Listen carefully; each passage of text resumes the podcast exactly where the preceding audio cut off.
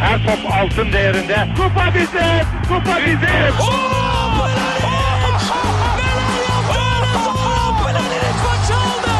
Dengeli de attı. İsabeti de buldu. Matta Fontervi. Zora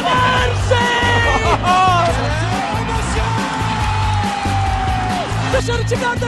Geldi, geldi, geldi.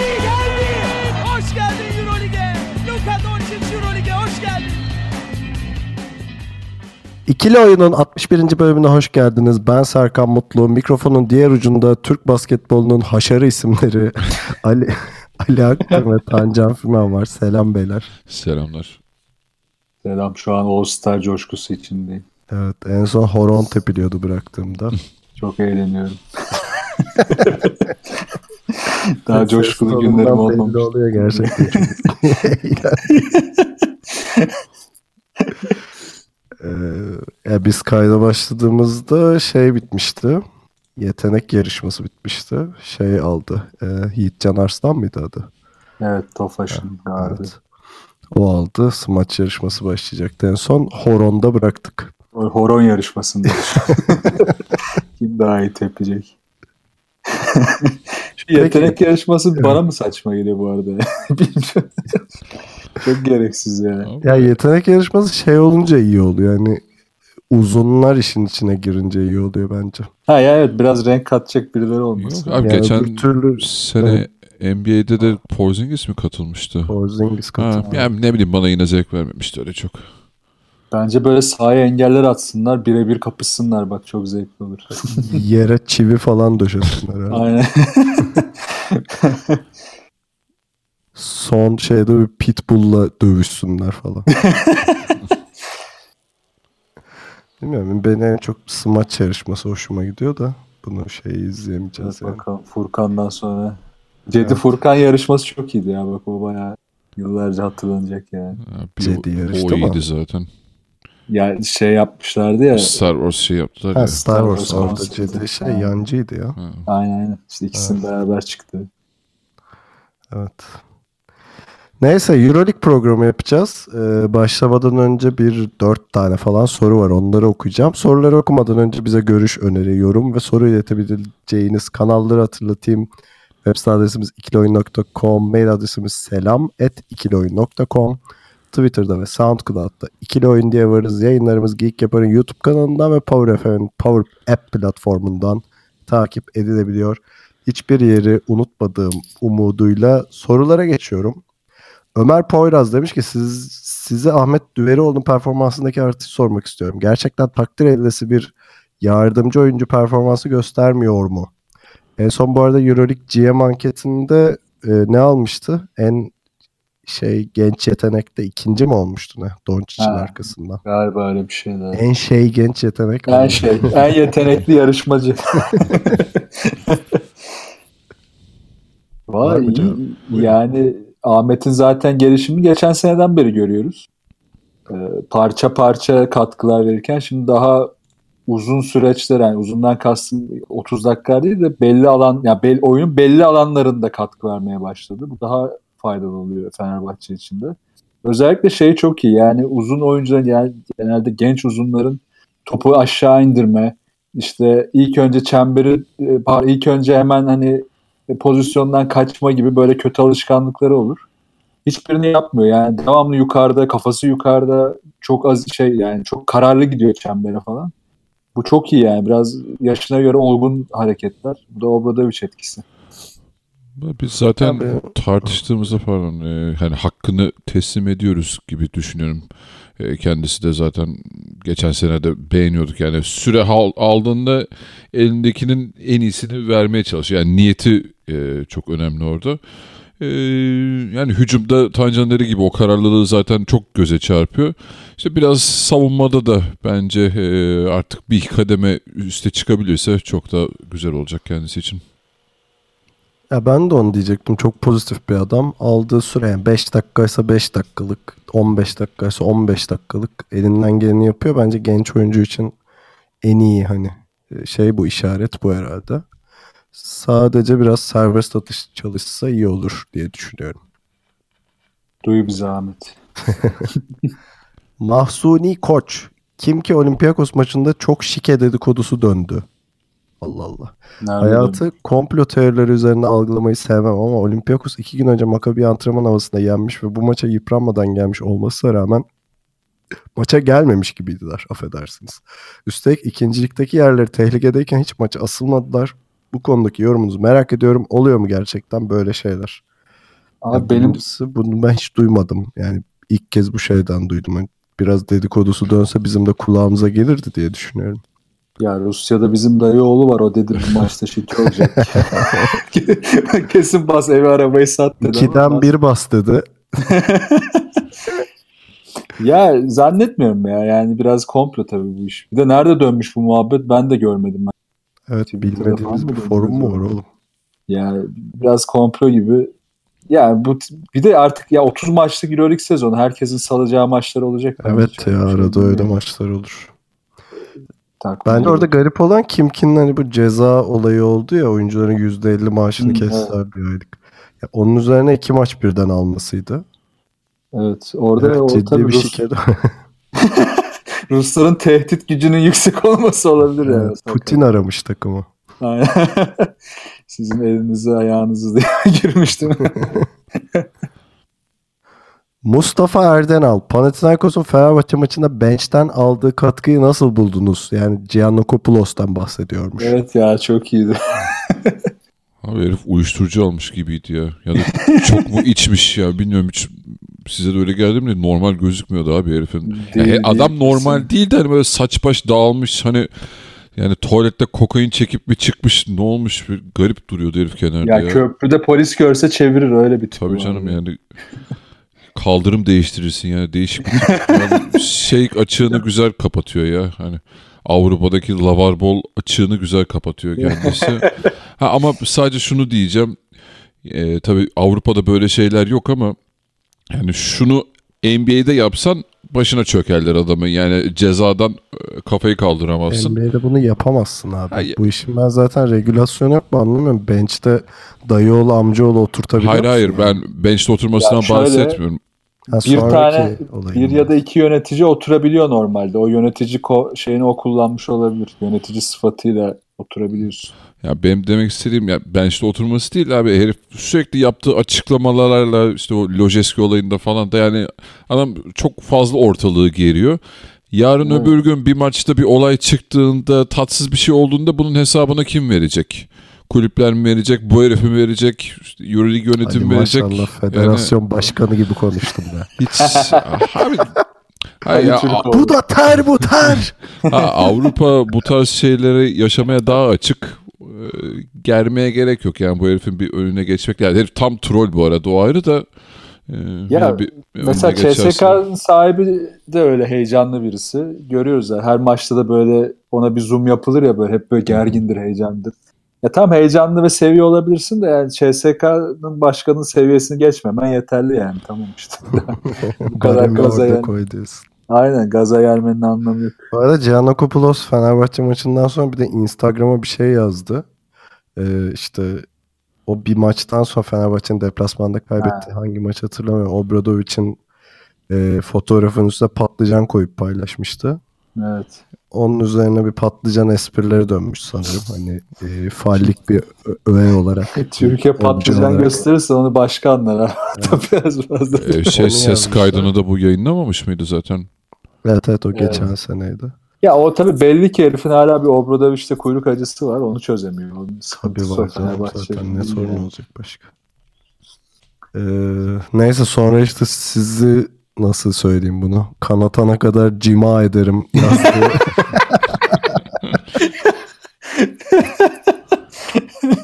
Halvette, halvette bulunur. Halvette bulunurum şeklinde e, postu vardı. Ya tabii bunlara Euroleague yönetimi ceza vermiyor sanırım böyle şeylere. Aslında vermesi lazım. Aslında evet vermesi lazım bir yandan da. Sonuçta ligin takımına, taraftarına ofansif bir hakarette bulunuyor. Bayağı ofensif hem. Yani. Saha içinde düşünsene bir oyuncu bunu dese diğer oyuncuya kavga çıkar herhalde yani. Peki Baran Yıldız iki sorusu var. Ee, ilk sorusu Fenerbahçe kazandığı 13 Euroleague maçından 6 farklı MVP çıkardı. deyip hatta isimlerini vermiş. Thompson bir kez Melli 1, Vanamaker 4, Veseli 4, Sulukas 2, Nanalı 1. Bu çeşitlilik olduğunu mu gösterir yoksa sadece istatistiki fazla bir şey göstermeyen bir veri midir? Öncelikle Baran bizim istatistik departmanında çalışmak istersen CV'ni bekleriz. evet. Uğraştırmamış bir de bizi sağ olsun. Sağ olsun. Ya bu aslında sezon başı konuştuğumuz şey ya işte e, Fenerbahçe'nin Bogdanovic ve Ekpe'nin boşluğunu doldurmak yerine onların görevlerini dağıtıp takımdan daha komple bir verim almaya çalışacağını söylüyorduk. Aslında bu onun iyi bir göstergesi bence. Bilmiyorum siz ne düşünüyorsunuz? Ya Tabii bence de kadro şey de alakalı bir şey yani. Bir ya, tabii. bireysel olarak da oyuncuların bence ne kadar formda olduğunu da iyi gösteriyor. Yani Vanamaker falan zaten işte Datome çok feci hazır girdiler bu sezona yani. Yani Datome'de son dönemde bir dalgalanma var ama e, yani umarız bu formlar devam eder. Ya bu güzel işte. Mesela Datome dediğin gibi çok formdaydı. Düştü ama düşmesi takımı et bozmuyor. Ya da işte Vanamaker 2-3 maç, 2 maç ortada yoktu. Sonraki maçı aldı falan. Hani bunlar güzel şeyler bir anlamda ama tabii hepsi aynı seviyeye gelirse zaten o zaman Fenerbahçe çok durur. İşte yani playoff'ta gelsin abi o senkronizasyonu orada yakalayınca bitiyor iş zaten. Ya bir de şöyle düşünmek lazım. Mesela Efes'in McCollum'un atamadığı bir maçı kazanması zora giriyor ya. Evet. Gerçi İmkansıza Tony- falan giriyor. hatta. Ama şimdi Tony Douglas'la biraz değişti tabii orası. Konuşacağız onları ama mesela Fenerbahçe'de işte Vanamaker geri dediğinde ki işte Panathinaikos maçında öyleydi. Hani Guduric çıkıyor meydana. Birileri çıkıyor mutlaka işte Sulukas tamamlıyor vesaire. Hani böyle bir görev dağılımı mı denir ne denir böyle bir şey de var bir yandan yani. Var var. Bu olumlu. Güzel bir şey bu. İkinci sorusu Obradovic'in e, Tony Douglas'ın üçüncü üçlüğünde neden elini kaldırıp bu benimdi dedi takıma. Taktik olarak iyi bilmediğim için sormak istedim demiş. E, bahsettiği yeri hemen hatırlatayım. Dördüncü çeyrekte bir Tony Douglas'ın iyice delirdiği bir an vardı. Üç tane üst üste üçlük kullandı. Üçüncü üçlükten önce Obradovic yani top e, yani switch'ten önce Veseli'ye çık dedi hani perdede pick and roll'da değiş dedi e, üçlü attıktan sonra bir el işareti yaptı. O el, el işaretinin anlamını soruyor. Var mı açıklamak isteyen? Çok Ya, terbiyesiz. s- takım orada ya Fenerbahçe çok fazla üst üste hata yaptı dış savunmada. Orada zaten Ahmet'e delirdi ki çok e, amatörce bir hata yaptı Ahmet e, adam değişiminde. En son olarak Veseli üzerine verdi benim anladığım ve Veseli el gösterdi şuta üzerinde kaldı Tony Douglas'ın el üzerinden attı yani yapacak hiçbir şey yoktu E, ve Obradoviç de tamam hani sen elinden geleni yaptın eyvallah tarzı bir e, mesaj verdi. Ben, benim anladığım oydu maçı izlerken. Öyle öyle. Tamam ben- kızmayacağım korkma şeyiydi. Zaten bende ne demek ki ben tutacaktım. ben tutacaktım da ayakkabılar makosen biliyor musun? Yok ya Fener zaten pick and roll savunmasını değişerek yapıyor. Genelde de Veseli oyundaysa Veseli çıkıyor tepeye yani. ya bir de şey oldu. Yani maçın başı e, biraz şeyde sorun yaşadı Fenerbahçe. Belli bir ana kadar hatta o switchler olmadı, transition'lar olmadı. Onun üzerine biraz çok fazla kızdı Obradovic. Üzerine çok kızıp da hani bunu yap deyip de yapamayınca da oradaki hamlesi doğru biraz oyuncuyu sahada tutmak için yani. Peki sorular bu kadardı. Maçları konuşacağız. Ee, bu sefer oynanma sırasıyla konuşmayacağız. Yani öyle olsaydı ilk başta CSK Efes'i konuşmak gerekirdi. Ee, ama onun yerine şöyle bir şey yapalım dedik. İşte Fenerbahçe Panathinaikos'u konuşalım. Ee, sonra Efes'e başlayıp işte CSK'da çünkü hani çok laf edecek Acımız bir büyük. konu yani. Ee, nasıl diyeyim? Ya olmadı yani. Olma, olmadı, güldürmedi. Beceremedik. Hani oradan bir bahsedip e, tabii ki de hani haftanın maçı olan bizim için e, Efes Fener maçına geçeriz. Çok da güzel maçtı zaten. E, o nedenle kısa bir ara verelim. Fenerbahçe Panathinaikos maçıyla başlayalım.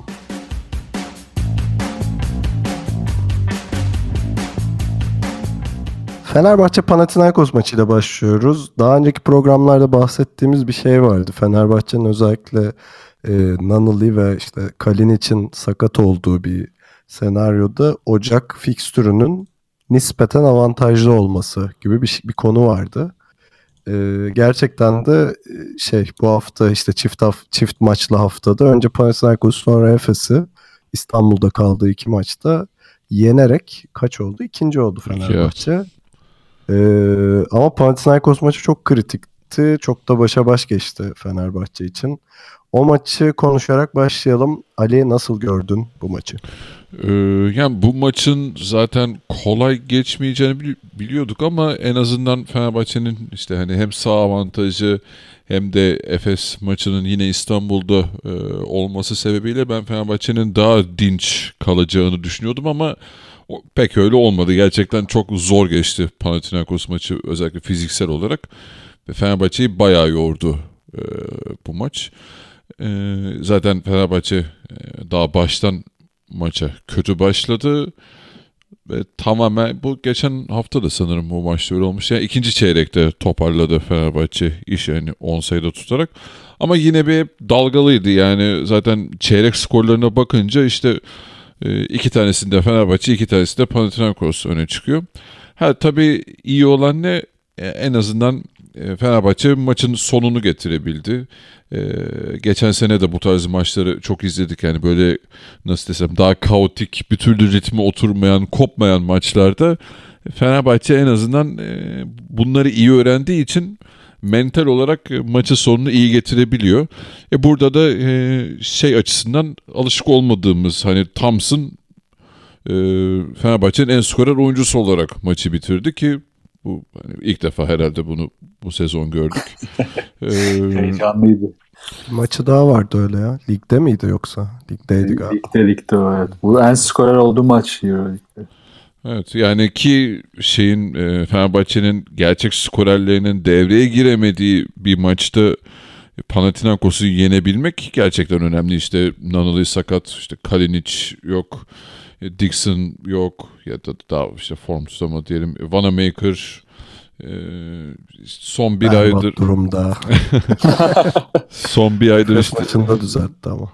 Datome'nin çok e, inişli çıkışlı bir performans var. Ya yani sırf bireysel değil Fenerbahçe oyunu Datome'nin üzerinden çok oynamaya oynayamama oynayamamaya başladı. E, işte böyle bir durumda işte tabii Veseli'nin gerçekten e, yine direksiyonu eline alıp maç içerisinde de işte Thompson'la Melli ile Fenerbahçe'nin ağırlık koyduğu e, Panathinaikos'u tamamen durdurduğu bir maç oldu. Yani çok şey sert bir savunma maçıydı. Bir Singleton hani Panathinaikos'ta e, sıyrıldı diyelim bu şey takımın geri kalanından. Ama onun haricinde çok şey değerli bir galibiyetti gerçekten. Singleton niye NBA'ye gitmedi ya? Teklif ha. aldı mı ki? Niye teklif almadı ya da o zaman? Çok rahat oynar bence NBA'de. Ya, biraz kısa kalabilir ya pozisyonda. Ya. Dört oynar ya. Gerçi yani takım uygun olursa yani. Horford'umsu bir adam rolünde olabilir ha. belki. Gerçi bu arada şeyi var ya. Şimdi bir hatırlayamadım baktım. Bir Washington geçmişi varmış evet hatırladım şimdi. 2011-2013 arası bir ufak bir şey olmuş. Ha. Teklif alsa kesin giderdi yani. Sonra Çin'e gitmiş zaten. Peki e, Vanamaker diyorduk. Mesela aklıma şey geliyor. Vanamaker'ın bütün maç gerçekten e, gerçekten kötü oynadı. Yani hiçbir isabet bulamadıktan sonra skor 61-60 iken galiba böyle maçın son bir dakikasında bir içeri girip bulduğu bir sayı var. Hani Fener'e neredeyse maçı kazandırdı yani. iki sayıyla bitirdi ama o da çok önemliydi herhalde. Evet. Yani evet. kritik sayılardan birini attı. Bir de şuna bakıyorum abi. Fenerbahçe'nin e, şey boyalı alan yani içeriden denediği 43 atış var. Boyalı alan demiyorum da orta mesafe ve boyalı alan toplamı. 14'ü Veseli'den. E, yani her 10 toptan 3.5'u falan Veseli'ye inmiş. E, pek de bitirici bir gününde değilmiş ama enerjisi çok olumluydu herhalde deyip Tancan'a çevireyim sözü. Veseli son çeyrekte çok iyiydi ya inanılmazdı ya. Direkt ağırlığını koydu.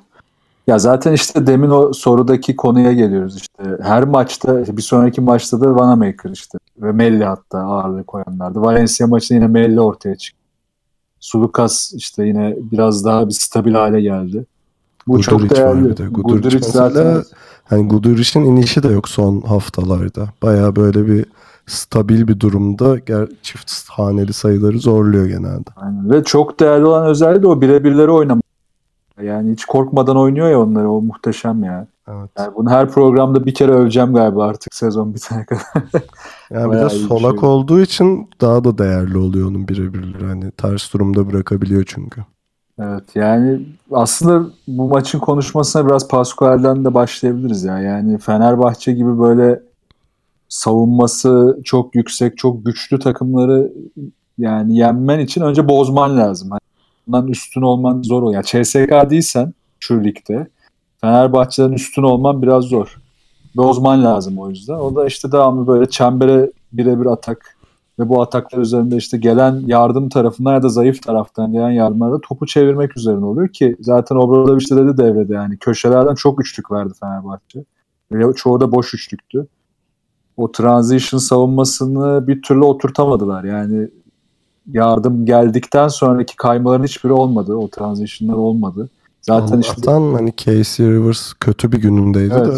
de e, yani o boş üçlüklerden yararlanamadı yani. Allah'tan kaçırdılar evet. Yani onlar girse maçın sonu falan bu kadar olmayabilirdi yani. Boka sarabilirdi. Ki Fenerbahçe hani buna hızlı önlem aldı. Yani en azından ikinci yarının başıyla beraber Melli'nin devreye girmesi, o savunma liderliğini de ele alıyor girince. O çok değerli. Ve low post'a indiğinde ya ben şey anlamıyorum mesela yani Valencia maçındaki o katlar oluyordu. Topsuz katları daha iyi yapıyordu Fenerbahçe. Böyle bir unutkanlık var hala takımda. Yani Obradoviç de genelde dikkat ediyor. Delirdiği şeyler bunlar. Yani yapamamak değil, söylediği şeyleri unutuyorlar. Yani o katları yapmayı daha 3. 4. çeyreğe doğru hatırlayabildiler. Hemen 2-3 sayı buldu zaten Fenerbahçe olarak. Ya da Melli artık ısrarla bekleyip o pasları çevirdikçe bunları bulmaya başladılar. Efes maçında da aynı durum oldu. 10-0 falan başlamıştı maç Evet. Efes'le yine. Ya böyle bir, bir uyku havası hep oluyor. Bunun en kötü örneğini de Maccabi'de yani bir kere yakalandı mı çıkamıyor da bazen. İşte bunu kıracak oyuncularda da olması lazım sahada. İşte Vanamaker silindi mi gidiyor. Şimdilik bu liderlik Melli'de gibi. Biraz da Sulukas'ta gibi.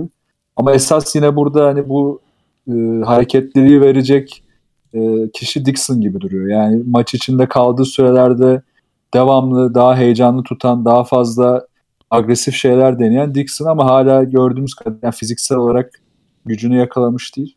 Umarım bir önce yakalayıp hani Obradovic'e de çok yardımcı olacak çünkü bu. Yani Vanamaker'ı şu an yine dikkat ediyorsanız böyle kenara aldığında falan biraz daha olumlu takılıp onu daha yükseltmeye çalışıyor. Sulukas'a daha çok bağırıyor. Ya Vanamaker'ın da bir artık stabilite yakalaması lazım. Eğer ikisi o ilk sezon başı stabilitesine gelirse Fenerbahçe için işler daha kolay olacak. Ya bir de herhalde Dixon'ın şöyle bir değeri var. Hani Vanamaker'ın teklediği bir maçtan bahsediyorum. Hani o teklediğinde Fenerbahçe'nin böyle dikine potaya girebilen adamı kalmıyor. Guduric hariç hani şeyse. Guduric de son birkaç maçtır bunu topladı. Mesela Sulukas yardım geldiği anda götü dönüyor yani şeye savunmaya. Evet. Dim, dim, yani kararlılıkla gidecek bir Vanamaker'la Dixon var yani şu an. Ama Dixon'ın da hani durumu malum Munus diyelim. Öyle bir sıkıntı var. Hatta ben şunu sormak istiyordum. Biraz da spekülatif bir soru olacak ama e, Dixon kaç yaşında bu arada? 83'lü. 83'lü. Yani mesela geçen seneki formunu yakalayamadı diyelim bu sene. Umarım yakalar ama Fenerbahçe kadroda tutar mı sizce? Ya sözleşmesi seneye bitiyor yanlış hatırlamıyorsam. Yani seneye de kalır bence ya. Zaten Türk statüsü olduğu için. Gerçi şimdi Wilbeck'in muhabbeti var. E, Evet, bir takım şeyinden. Gerçi Fenerbahçe değil fark etmez de sonuçta Türk kalacak. Sadece milli takıma giremeyebilir. Fenerbahçe bence sözleşmesi bitene kadar tutar sonra uzatmaz gibime geliyor. Tutar bence de ya ben yollayacağını zannetmiyorum. Ya sözleşmesi varken yollamaz evet. Yani biz bir, ya da bir sezon da yapmış olabilir. Şu an net hatırlayamadım. İki gibi kalmış. Ama Ben nedense bu sene bitiyor gibi düşünerek Ha, o da sormuştum ama olabilir. seneye Yani- varsa zaten pek yapacak bir şey yok. o da olabilir. Çok emin olamadım şu anda ya. Bir de olabilir. Ya bu sene biterse de tutmayabilir. Yani sözleşme bu sene bitiyorsa tutmayabilir Fenerbahçe. Ya biraz da hani sezon sezon sonu durumu, bütçe konuları, kim kalacak, kim gidecek durumlarına bağlı olarak da karar verir buna ama tutmama ihtimali olabilir Fenerbahçe. Tabii biraz üzücü oluyor böyle duygusal bir durum ama yapacak bir şey yok. Antiş'te gitti. Antiş'ten sonra Evet. bunu kaldıramam ben. Bu duygusallığı kaldıramayız. Bu arada maçla ilgili son bir şey daha söyleyecektim. Ee, CSK galibiyetinden sonra bu arada Fenerbahçe ikili avarajı da Panathinaikos'tan. Ee, bu tip galibiyetlerin değeri evet, biraz puandan öte ya. Yine psikolojik üstünlüğü özellikle de Cihan'la Kopolos'a karşı alması iyi oldu Fenerbahçe. Yani Yunanistan'daki maçı bir sayıyla kayb yok iki sayıyla kaybetmişti. sayı. Papas'ın son saniye üçlüyle. Aynen. Ee, hani bu maçta 5 sayılı alarak o ikili averajı tuttu Fener. Hani e, işler tekrar tıkırında gibi 4 galibiyet üst üste oldu. E, ondan önce üst üste Maccabi ve Real'e yenildiğini düşünürsek şu an işler iyi. Hatta şimdi fikstürüne baktım. E, Barcelona İstanbul'a gelecek.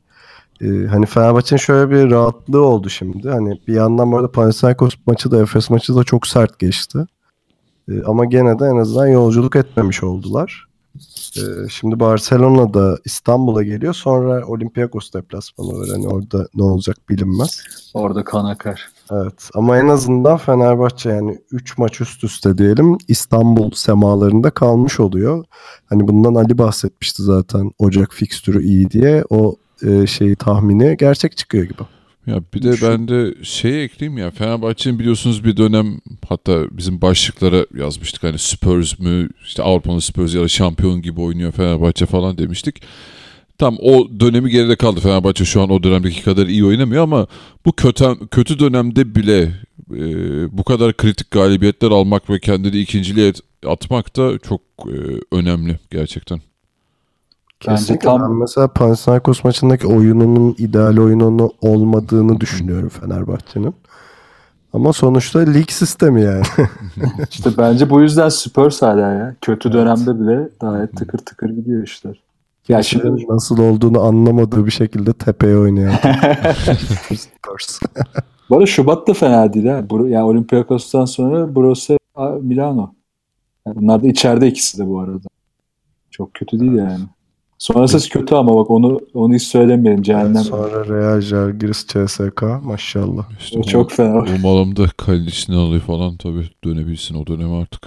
Mart'a dönerler herhalde ya. Peki Fenerbahçe böyleydi. Kısa bir ara verip Efes'i konuşacağız. Tabii Efes konuşurken ikinci maçı olan Efes Fenerbahçe maçına da geçeceğiz söylediğim gibi. Ee, kısa bir ara.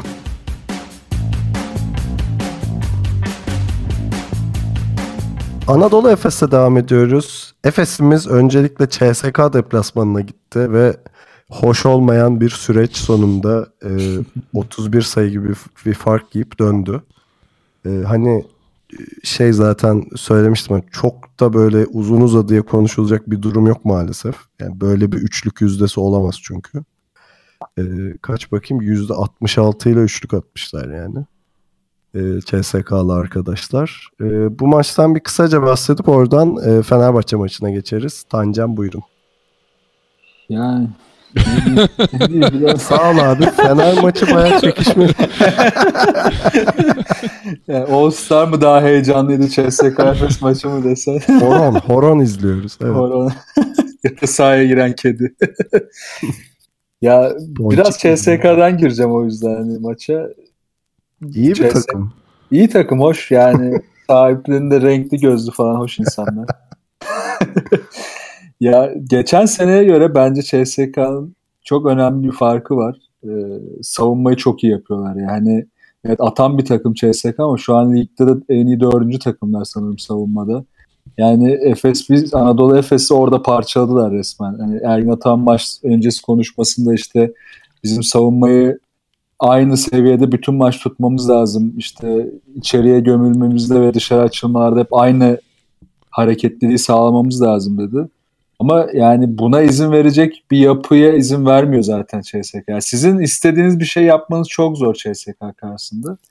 O yüzden aslında Ergin Ataman'ın belki sezon başında bu takımı alsa ya da mesela Ufuk Sarıca bu takımın başında olsa sezon başında Anadolu Efes'in o baskılı savunmayı kendi yer alanında değil e, maç boyunca tam sahaya falan taşıması lazım ki CSK'ya direnebilsin.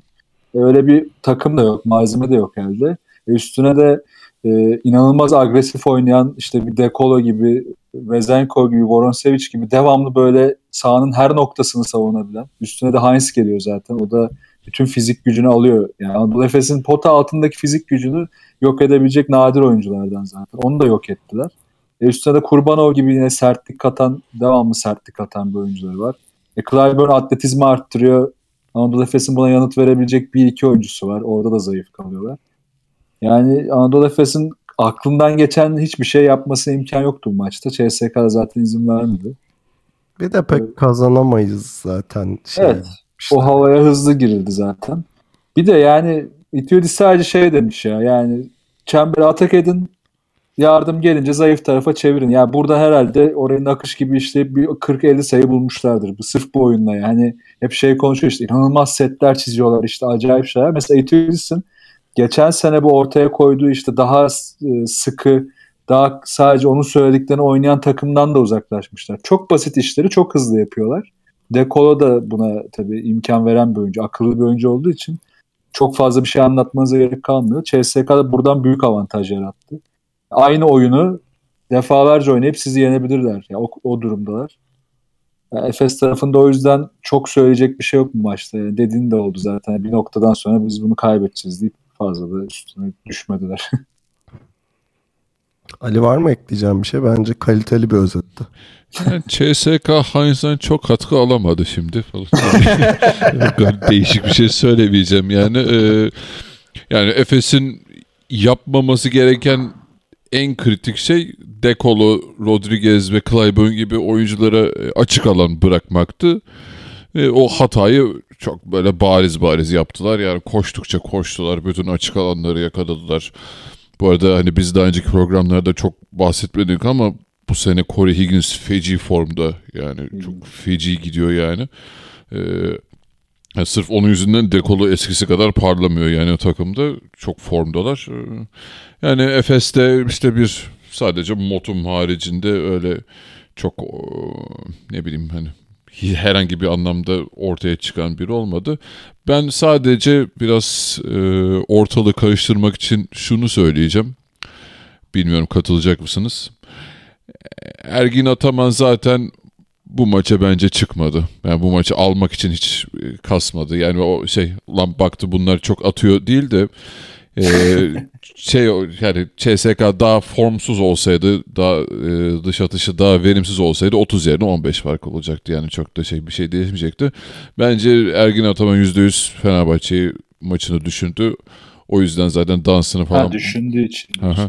Ee, ya daha... Bir noktadan sonra ona gelmiştir. Yani maçın başı olmasa da ikinci çeyrekten sonra falan ona yani, gelmiştir. Evet, yani bilmiyorum ben gerçekten ya, tabii ki de çıkın hani beyler maçı satıyoruz dememiştir ama e, biraz işte kendi egosundan dolayı diyeyim. E, zaten bu maça çok şey yapmadı.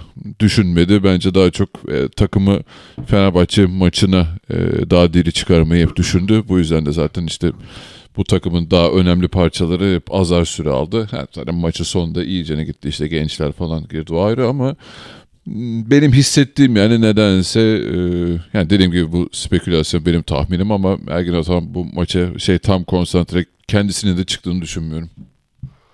Yani bana fazla acımasız geldi. Yani ben şöyle düşünüyorum. Efes ayarında bir takım ne bileyim yani işte şeyde Milano'da ne bileyim işte Valencia'da CSK deplasmana gittiğinde büyük umutlarla gitmiyor sonuçta yani. Hani hele çift maçlı haftadaysan yenme ihtimalin olan maça odaklanman çok doğal bir şey. Böyle ego ile falan açıklamak doğru bir şey Bunu değil bence. söylememin sebebi şu. Dediğim gibi yani katılmanız da gerekmiyor ama bu sene Ergen Ataman hani biraz daha rahat tamamen spora odaklı vesaire diyorduk. Fenerbahçe maçından sonra yine bildiğimiz Yok, Ergen Ataman'a döndü. Oraya, oraya o noktaya geleceğiz zaten. Yani o, o başka bir şey de hani CSK maçı özelinde çok batılmadım açıkçası. Ben de şeye baktım da rekor kırılmış mı diye. Yok kırılmamış Allah'tan. Sayı rekoru mu? Ha, aynen. 123'müş. Maccabi ve Panathinaikos'un 123 sayısı var zamanında. ha, iyi. Ben sadece şunu diyeceğim şu CSK bahsi kapanırken. Mesela CSK, Fenerbahçe gibi takımların şöyle bir dezavantajı olduğunu düşünüyorum. İşte bu şey oluyor ya Euroleague haftanın MVP'leri en iyi beşi falan. Ee, işte şeyde de kendi yerel liglerinde de işte Fenerbahçe şey Türkiye liginde falan da genelde mesela bu iki takımdan çok az adam seçiliyor böyle şey gibi. Ya bunlar zaten böyle diğer takımlara da yer verelim Değil falan mi? Biraz gibi. şey oluyor böyle basitleştiriyorlar işi o yüzden de Tabii tabii geri orada bir kabul kalıyor. edilmişlik var yani. Hani bu heriflerle de doldurmayalım diye o listelere pek koymuyorlar gibi. Çünkü yani CSK'nın ya geçen sene de herhalde lider bitirmişti değil mi CSK? Evet. Yok. Son anda mı vermişti? Öyle bir şeydi yani. Ya, olabilir. Ama CSKA almıştı yıl-. Yıllardır hep tepeye oynuyor yani bu takım ve şey hiç düşmüyor bir yandan. Hani en azından normal sezondaki çıtası hiç düşmüyor yani gidip de şeyde yenmek CSK'ya özellikle Rusya'da çok zor bir iş yani sadece Fenerbahçe'nin yapabildiği e, gibi bir durum var. Hani e, biraz tabii takdir etmek gerekiyor bu adamları diye düşünüyorum. kesinlikle canım. Geçen Aynısını sene- Fenerbahçe'de şeyde yaşadı. Ligin MVP'lerine baktım. Fenerbahçe'de adam yok galiba. Fener lider ligde. Oh, çok saçmaydı o ya. Evet. Evet evet onu ben de fark etmiştim. Şey Fenerbahçe lider ama ne en iyi ne en iyi ikinci beşte Fenerbahçeli yoktu. Evet evet. Yani Veseli tabii kötü bir sezon geçiriyor. Ee, peki şeye geçelim artık Anadolu Efes Fenerbahçe maçına. Bence çok güzel bir maçtı her şeyden önce. Katıldığınız için teşekkür ederim. çok iyiydi. Ee, yo yo gerçekten hani böyle sert, heyecanlı, çekişmeli bir maçtı bir yandan. Hani Fenerbahçe genel olarak skora baktığında hani skoru kontrol etti gibi görünüyor evet. Ama bir yandan ne bileyim son çeyrekteki Tony Douglas'ın performansı olsun vesaire hani hikayesi olan bir maçtı. Ben izlerken bayağı eğlendim. Ali sen eğlendin mi? Kesinlikle e, özellikle Fenerbahçe'nin bu zorlu e, az önce de bahsettiğimiz gibi fiziksel olarak savunma olarak çok zorlu geçen e, şey maçından sonra Panathinaikos maçından sonra e, Fenerbahçe tam olarak hazır başlayamadı maça ki 10-0 mıydı o seri ilk Evet 10-0'da mola aldı. Yani Evet. televizyon molasını beklemeden aldı hem de. Ee, oradan sonra özel yani zaten çeyreği başa baş bitirmeyi becermesi bile 10-0'dan sonra Fenerbahçe'nin ne kadar e, şey karşılık verdiğini gösteriyor. Baskonya maçı da mı böyle başlamıştı? Değil mi? Evet evet ben az önce şey Panathinaikos maçını söylerken de onu diyordum sanırım Fenerbahçe yine Baskonya böyle maçı. evet, evet, böyle çok çok kötü başlayıp sonradan toparlamıştı Fenerbahçe. Neyse e, uzun süredir işte ortalıkta olmayan e, Vanamaker ya uzun süre dediğim işte 2-3 maçtır düşüşte olan Vanamaker'ın e, tekrar direksiyonu aldığı bir e, maç oldu diyebiliriz. E tabi burada yani Fenerbahçe cephesinden bakarsak e, en büyük sürpriz şu e, Melih Mahmutoğlu oldu. Ya, ikinci çeyrekteki mükemmel e, şut yüzdesi mi sonradan son şut kaçırdı sadece sanırım ikinci çeyrekte. E, Fenerbahçe için çok büyük bir artı oldu ama yani ben herkesi bir kenara koyuyorum. Hatta maçın MVP'si Vanamaker seçildi ama bu maçın bence hakkı Melli'nin. Melli'nin. Evet. Yani abi daha ne yapacaksın yani bak şey e, Thompson da maça fena başlamamasına rağmen e, hücumda şey e, savunma da çok aksadı Thompson. Yani o sertliği koyamadı zaten yanılmıyorsam evet 15 dakika oynamış. Yani bütün o sertliği, bütün yardımı Melli ile Fenerbahçe sahaya koydu. Yani maçın çok net kilit adamı odur. Yani Fenerbahçe savunmasının ayağa kaldıran odur. Ceza üçlüklerini de kesti, reboundları da topladı, topu da dağıttı. Yani şey top yönlendirme de bir noktada Melli'nin üzerinden dönmeye başladı. Yani gerçekten ım, yani her maçta bu maçta olduğu kadar istatistiklerine yansımıyor. Belki kağıda yansımıyor rakamlar ama Melli gerçekten Fenerbahçe için çok e, özel bir adam olma yolunda ilerliyor. E, Bir de bu maçta şeyleri de yaptı. Hani geçen haftalarda konuştuğumuz özellikle işte tam sağ baskıda topu çıkarıp hücumu yönlendirdiği anlar vardı falan. Hani herhalde kusursuz bir maç oynadı. Zaten şut da kaçırmamış sağ olsun. Ee, diyecek söz yok yani kardeşimize. E, Yani gerçekten şey, bayağı zor şutlar soktu ya. Özellikle orta mesafede böyle fadeaway'ler falan hareket halindeyken Bir tane yani panyalı attığı bir şey var. çok Artık zordu şey, aynen. dönüp. Son çeyrekti sanırım o. Evet. Güzeldi. Yani Melli'nin bu liderlik vasfının artması çok değerli ya. Çok kritik roller alıyor. Ve şey de güzel hani Obradovic'in e, kafasına takılabilecek bir konu bu yani. Üst üste atsa da yılmıyor yani. 3 3 3 4'te 1 attı galiba 3'te 0'dan sonra üçlük. Bayağı iyiydi o da yani. Çoğu oyuncu düşer orada. Aynı istikrarla atmaya devam ediyor. Hiç bozmuyor. Şimdi bir de şeye bakıyorum. E, maç kağıdını önüme aldım. Yani şey Tony Douglas'tan özel olarak bahsederiz az sonra herhalde. Hı hı. E, ama şeye bakıyorum. Efes'ten çift tane sayıya ulaşan Tony Douglas ve Eric McCollum var. McCollum. Fenerbahçe'de Melli, Melih Mahmutoğlu, Vanamaker, Guduric ve Veseli çift taneli sayılarda bitirdi maçı. Hani bu biraz şeyi de gösteriyor herhalde. Hem kadro derinliği, konsantrasyon e, gibi şeylerde de bir e, bir ne diyeyim ipucu veriyor herhalde maça dair. Direkt oradaki fark. Bir de uzun rotasyonda da Fenerbahçe çok büyük üstünlük kurdu. Yani ilk o başlangıçtan sonra yani aslında Efe, Anadolu Efes istediği gibi başladı. Yani Douglas'ı da hani alıp biraz savunmayı yüksek tutmayı planlamış Ergin Ataman. Bunu bununla iyi başladılar. Çünkü McCollum olunca direkt böyle bir agresiflik yaratamıyorsunuz. Fenerbahçe'de buna karşılığı işte Vanamaker'ın dereceliğiyle vermek istedi ama ilk başta olmadı bu. Sonra Fenerbahçe dışarıdaki yani üçlünün dışındaki baskıyı arttırıp hücumu da iki uzunla içeriye yığınca iyice Anadolu Efes'i bayağı bozdular. Yani orada hiçbir karşılık vermedi. Çünkü 4 4 uzunu orada rotasyona sokuyor Fenerbahçe. Anadolu Efes 2.5 yani motum da uzun dersem. Onun dışında zaten işte maç savunmada hücumdaki katkısıyla çok alakasız bir yere geliyor. Çok ağır kalıyor. E bir de bunun üstüne Obradovic gitti. Simon'un da bütün yaratıcılığını tıkadı. Yani onun üzerinde aslında devamlı değişerek iyi bir savunma baskısı yarattı. İşte Melih burada aslında biraz naneli rolü aldı. Yani hem savunma tarafında hem hücum tarafında çok yüzdeli iyi, oynadı. Yani Nani'nin eksikliğini bence Obradovic biraz onunla kapatmaya artık düşünmüş. Bu da işe yaradı. Bir de tabii Fenerbahçe şimdi bu baskılı savunmaya sezon başından beri hazır ve sahanın her yerine yayabiliyor. Efes'in böyle bir hazırlığı da yok. Ee, şimdi buna bir anda sezon ortasından bu bir se- bu seviyede bir savunmaya gelmeye çalışıyorlar. E dediğin gibi rotasyon zaten buna yetecek durumda değil.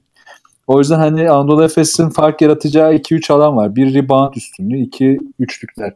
Yani Fenerbahçe'de bunların ikisine de izin vermedi. Yani vermeyince de yani maç güzel olsa da ben şeye geldim bir noktada. Yani Efes mucize olmadığı sürece bu maçı kazanamazdı yani.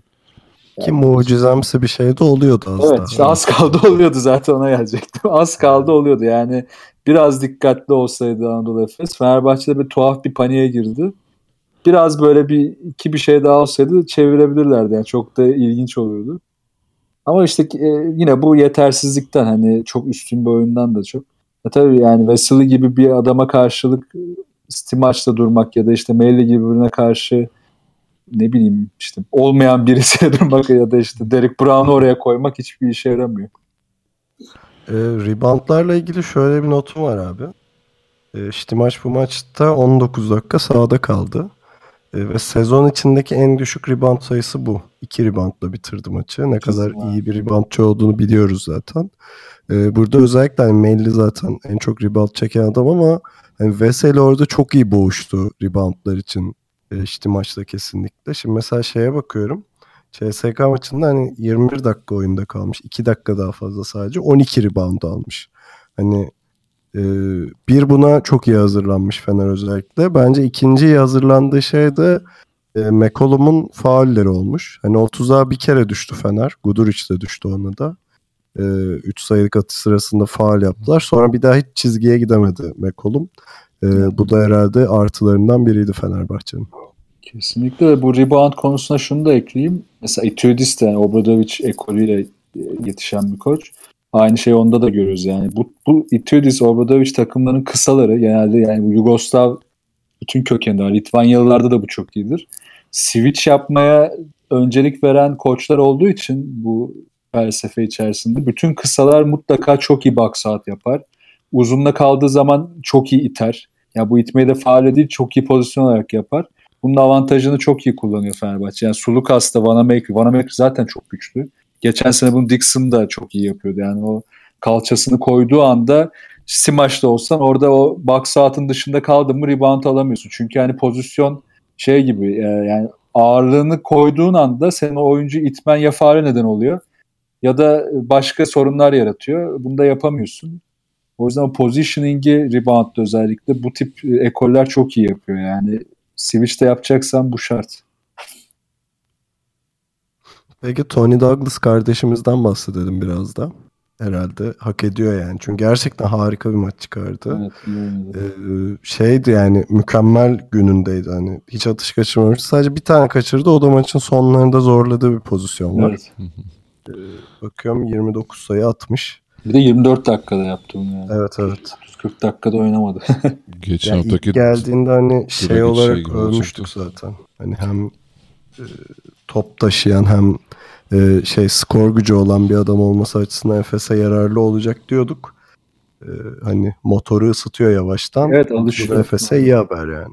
Alışma sürecini iyi geçiyor ya. Biraz daha alışırsa zaten hani Ergin Ataman'ın işte o süreleri biraz uzun tutma dönemleri de başlar. İşte 30-35'lere çektiğinde bu performansla Tony Douglas maç almaya başlayabilir. Ama tabii yine de şey görünüyor yani alışkanlık sorunu var. Ee, hem ülkeye hem bu basketbolu hem de takımla hani biraz da bu şeydir ya yani diğer oyuncuların siz ne yaptığına göre hareket etmek zorundasınız biraz da. E, bu beslemeyi yapmak, pozi işte spacing yapmak mesela birkaç kere Douglas da e, yer değiştirirken 2-3 e, kişi aynı yerde falan kaldılar. Anlaşamadılar bir türlü. Mesela Anadolu Efes'te bu yönlendirmeyi yapan tek kişi Simon. Douglas'ın da biraz daha burada inisiyatif almaya başlaması, alışmasıyla e, biraz da olsa bu kadroyla kalite yani kalite demeyeyim de verimlilik artmaya başlayabilir. Orada ben burada bir şey eklemek istiyorum. Şimdi skora baktığımızda evet 5 sayı farkla bitti. Ama e, şimdi bu Douglas'ın hani son e, çeyrekteki şovu diyeyim artık ya da e, efsane şut ritmi e, Efes'i takım olarak aslında yukarıya çekmedi. Yani Douglas tek başına orada şovunu yaptı eyvallah hani harika oynadı. Ama işte Efes orada takım olarak yükselemediği için e, ben yani Tancan'ın söylediği gibi hani şey hissedemediniz hiç. Ha tamam lan Efes bu maçı koparır kafasına hiçbir zaman gelemedi. Ee, aslında Douglas orada böyle üst üste atmasaydı tam işte Fenerbahçe'nin kontrolünde belli bir farkta bitmiş bir maç olacaktı.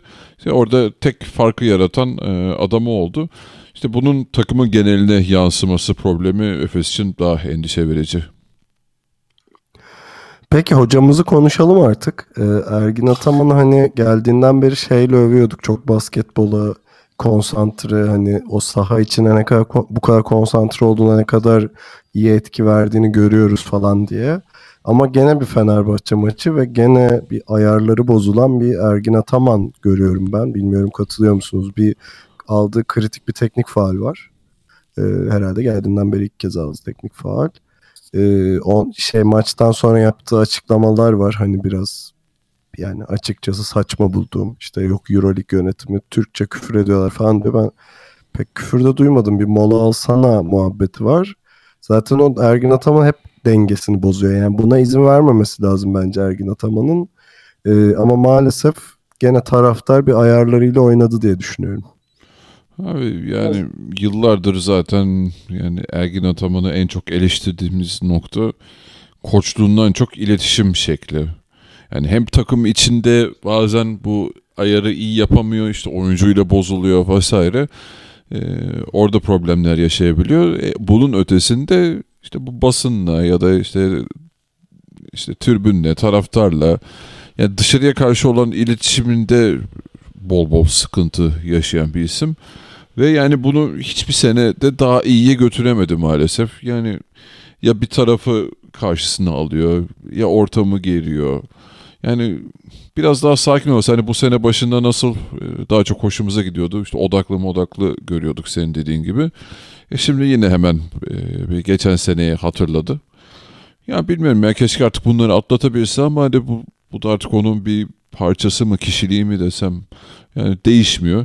Ki bence e, şey kısmı da çok ya bilmiyorum siz nasıl değerlendirirsiniz ama e, gidip Galatasaray Kongresi'nde oy kullanması falan da bence çok yani gereksizdi. Bana yani, pek hoş gelmedi o da bir de Efes'in koçusun abi sen. Niye gidip Galatasaray Kongresi'nde oy kullanıyorsun ki? Yarın Efes'e Galatasaray maç yapacak. E, yani ne gerek var yani? Senin Ama oyuna mı? Onun, onun yapma sebebi Mesaj vermek tabii gidip Yani- bir oy bir oydur sandıklara sahip çıkalım diye gitmedi. Değil ama işte gerek yok yani bence ama o, o yani daha şey böyle konuşulmasını seviyor bu işlerin herhalde.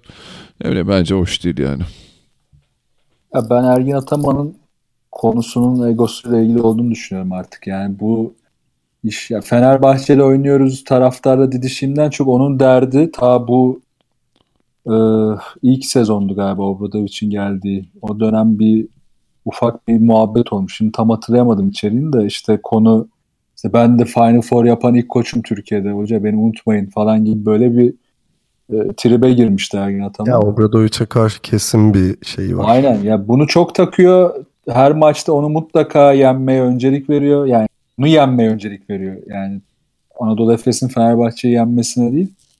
O Obradovic'i yenmeye öncelik veriyor. Bu biraz yanlış. Yani evet koçlar arasında tabii ki bu tip çekişmeler olur. Diyaloglar olur. Her zaman kötü de değildir ama artık biraz fazla uzadı bu iş. Ergin Ataman'a zarar veriyor. Bu Obradovic'e ne bileyim ya da Türk basketboluna ya da Euroleague'e zarar verecek bir şey değil. Kendine zarar veriyor. Yani yine bir sonraki maçta yine olur. Bir dahaki mesela Fenerbahçe dışında hiçbir maçta bunun olacağını zannetmiyorum. Ben Galatasaray maçında bile olmaz. E, Sonraki Obradovic maçında yine olur bu. Ben şöyle düşünüyorum. Mesela ne o? İşte İngiltere'de Klopp'la şey arasında ne City'nin teknik direktörü.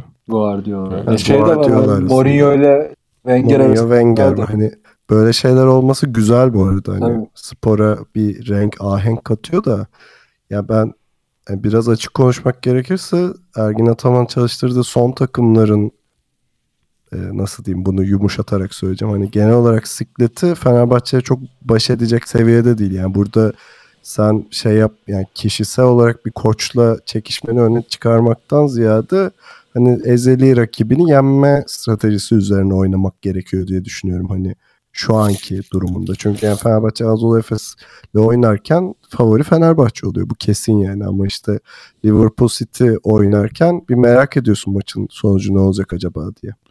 Abi Bir de şu var bak mesela aynı durum şey için de geçerli. Pascual için de geçerli. Pascual'in de o Obradovic'e karşı hep bir boynunun bükük kalması durumu var. Barcelona Ama döneminden bak işte beri. orada dediğim şeye geliyoruz. Hani onun çalıştırdığı takımların sikleti, geçmişi Fenerbahçe ile hani Hı hı. e, nasıl diyeyim başa baş oynayacak seviyede gerçekten de.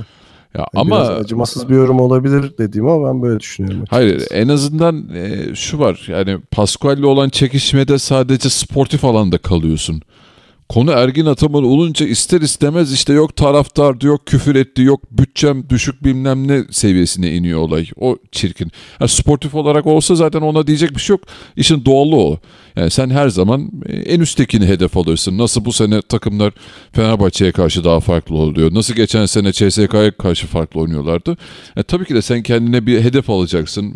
E, kendinden daha üst gördüğünü belki şey indirmeye çalışacaksın veya yenmeye çalışacaksın. Bu sanki şeyde Trinkeri'de falan yok mu? O da Obradovic'i yenmeye çalışıyor. Ama işte bunlar Herkes Yani herkes onu hedefliyor zaten ama e, dediğim ya Itudis sanki o kadar eski arkadaş diye Obradovic'e yenilince şey koymuyor mudur ona? Daha çok koyuyordur belki. Tabii, işte- daha çok hırslanıyor. Ha, yani bunun sportif çerçevede kalması farklı. Bunu işte medyatik tarafa çekmek daha farklı bir olay. Peki Efes'in şeyini de konuşalım. Haftaya Real deplasmanına gidiyor.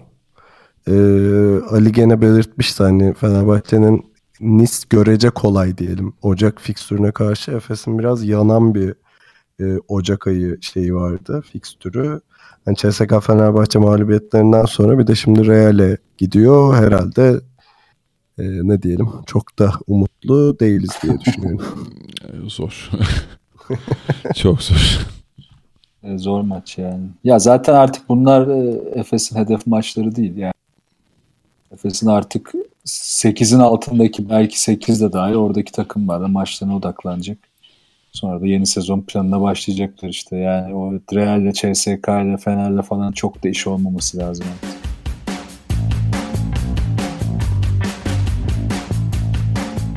Kilo oyunu dinlediğiniz için çok teşekkür ederiz. Hafta içi muhtemelen çarşamba günü NBA yayınımız olacak. E, bize görüş, öneri, yorum ve soru iletebileceğiniz kanallarımızı tekrar hatırlatayım. Web site adresimiz ikilioyun.com, mail adresimiz selam.ikilioyun.com, Twitter'da ve SoundCloud'da ikili oyun diye varız. Yayınlarımız Geek Yapar'ın YouTube kanalından ve Power FM'in Power Up platformundan dinlenebiliyor. NBA yayın, yayınında görüşmek üzere. Kendinize iyi bakın ve hoşçakalın. Hoşçakalın. Hoşçakalın.